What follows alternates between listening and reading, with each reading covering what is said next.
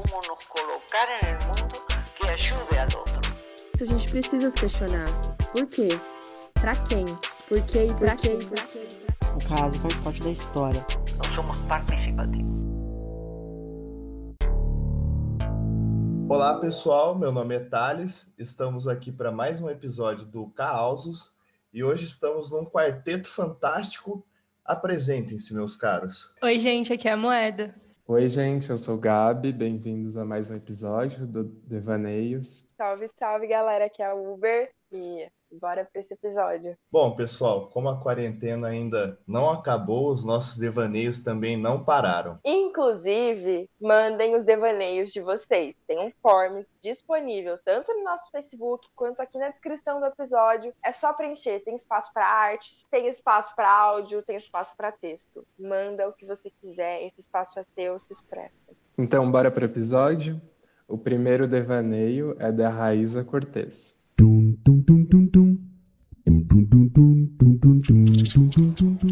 Dias de constância duvidosa, solidão reflexiva e tempo que gira para trás. Dias de sol a pino durante a noite e gotejo de cansaço nos ossos, de falar sem métrica, de olhar sem régua, de improviso no cotidiano. Todo dia arde revolta política pelos olhos. Verdade é brasileira. Queria escrever qualquer coisa que não fosse também uma confissão. Verdade é brasileira. Na sola do sapato de cada dono de fábrica sobra barbárie e escravidão. Mentiras em verde e amarelo. Nacionalista que não defende nação, moralista traindo a esposa com o irmão, projeto que não salva nem a economia nem a vida. Mentiras em verde e amarelo se as ideias estão fora de lugar, a disfuncionalidade é bem-vinda. Bem que vi as aves não mais golgearem, e os sabiás souberam de instinto que as palmeiras não iam sobrar. Nem paz no futuro, tampouco glória no passado. A narrativa das elites esconde os fatos de rebeldia Canudos, Prestes, Farrapos, Inconfidência Mineira, Greve dos Padeiros, Esconde Araguaia e o nome de Helenira. Verdade em verde e amarelo. Se não pela reforma agrária, não haverá pátria. Se não feito pela trabalhadora, o programa político não será emancipador. Que esteja forjado na caminhada árida e na vontade revolucionária. Só o povo salva o povo.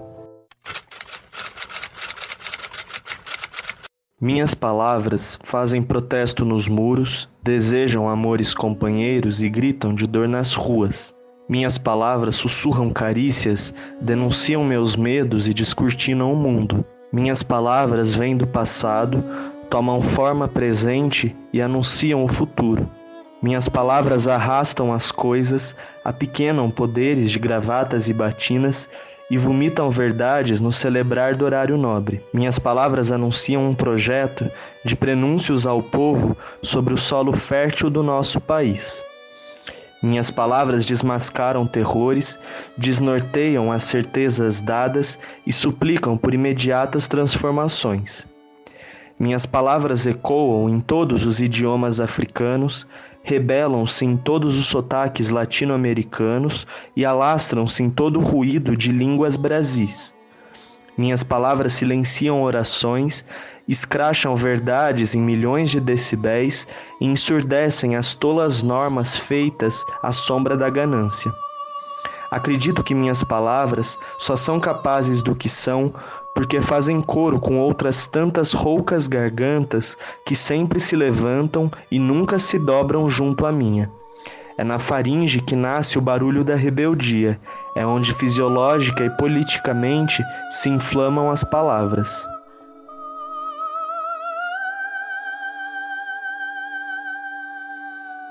Garganta, Eduardo Rezende.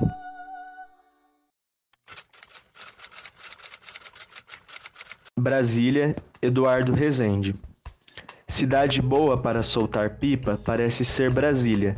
Brasília é cidade sem postes, cidade de fiação subterrânea. No submundo da terra seca de Brasília, escondida abaixo da vista humana, corre plana e discreta a fiação elétrica da capital da esperança. Os fios horizontais no chão, avessos às linhas verticais de pipas empinadas, conduzem energia aos potentes holofotes que iluminam cotidianamente a bandeira da Praça dos Três Poderes e os corredores de concreto e carpete, rotas pelas quais viajam velozes os malotes de dinheiro contendo propina e o salário das milícias. De tempos em tempos, tudo passa em Brasília, menos os ventos. Brasília também é cidade sem ventos, embora seja turbulenta. Não fosse a ausência dos ventos e o ar pesado e despreocupado com o futuro das crianças, Brasília seria perfeita para soltar pipa. Uma pipa colorida no céu, feito bandeira, eu imagino. Os meninos que crescem sequiosos na quente Brasília brincam com carrinhos e peões em seus gabinetes com ar condicionado. São grandes enxadristas esses meninos de Brasília.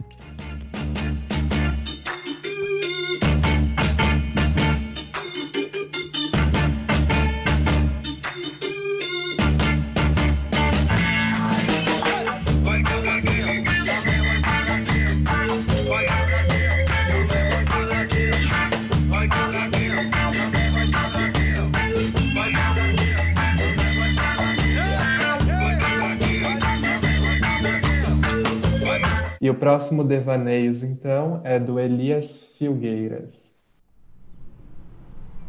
Trabalhamos a terra para semear em praça pública a nossa árvore, a árvore da esperança. De galhos carregados e fartos de frutos, tão fartos quanto a barriga das nossas crianças, que brincarão no asfalto com os pés descalços e sujos de alegria. A alegria de existir e de pisar no mesmo chão desse chão que brotará o nosso alimento, semeado por Marias e Raimundos, cuja colheita será o sustento, desde a boca abastada a quem em outro tempo suplicava pelo pão. E quem também mandou pra gente é a maravilhosa Marina Iosa. Aos que vão nascer, Bertolt Brecht. É verdade, eu vivo em tempos negros.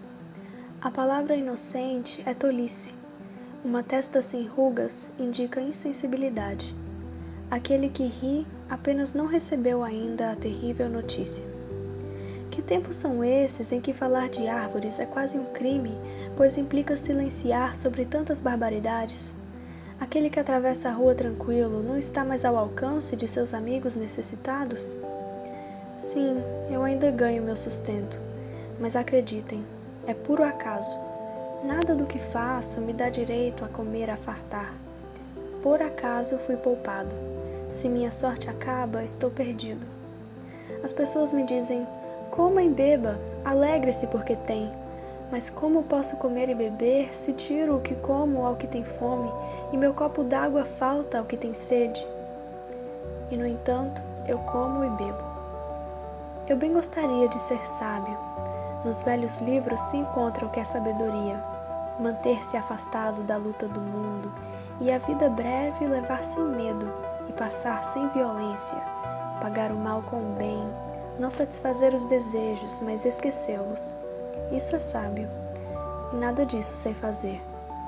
É verdade, eu vivo em tempos negros. À cidade cheguei em tempo de desordem, quando reinava a fome. Entre os homens cheguei em tempo de tumulto e me revoltei junto com eles. Assim passou o tempo que sobre a terra me foi dado. A comida comi entre as batalhas. Deitei-me para dormir entre os assassinos. Do amor cuidei displicente e impaciente contemplei a natureza. Assim passou o tempo que sobre a terra me foi dado. As ruas de meu tempo conduziam ao pântano. A linguagem denunciou-me ao carrasco. Eu pouco podia fazer mas os que estavam por cima estariam melhor sem mim. Disso tive esperança. Assim passou o tempo que sobre a terra me foi dado. As forças eram mínimas. A meta estava bem distante. Era bem visível, embora para mim quase inatingível. Assim passou o tempo que nesta terra me foi dado. Vocês, que emergirão do dilúvio em que afundamos, Pensem, quando falarem de nossas fraquezas, também nos tempos negros de que escaparam. Andávamos então trocando de países como de sandálias, através das lutas de classe, desesperados, quando havia só injustiça e nenhuma revolta. Entretanto, sabemos, também o ódio à baixeza deforma as feições. Também a ira pela injustiça torna a voz rouca. Queríamos preparar o chão para o amor, não pudemos nós mesmos ser amigos. Mas vocês, quando chegar o momento do homem ser parceiro do homem, pensem em nós com simpatia. Cacete, quanta coisa, hein? Puta que pariu, que programaço. A quarentena tá realmente rendendo. Tivemos aqui participações incríveis. Não deixem de participar. Se você está ouvindo esse podcast, está com vontade de mandar alguma coisa pra gente, não perca tempo. Então foi isso, gente. Até a próxima. Foi bom ter vocês aqui com a gente de novo. Um beijo, um beijo, gente. Cuidem-se, pessoal. Não se esqueçam da máscara e do álcool em gel. Tchau, tchau. Colocar en el mundo que ayude al otro. A gente precisa se questionar. Por quê? Pra quem? Por quê e pra quê? O caso faz parte da história. No somos participativos.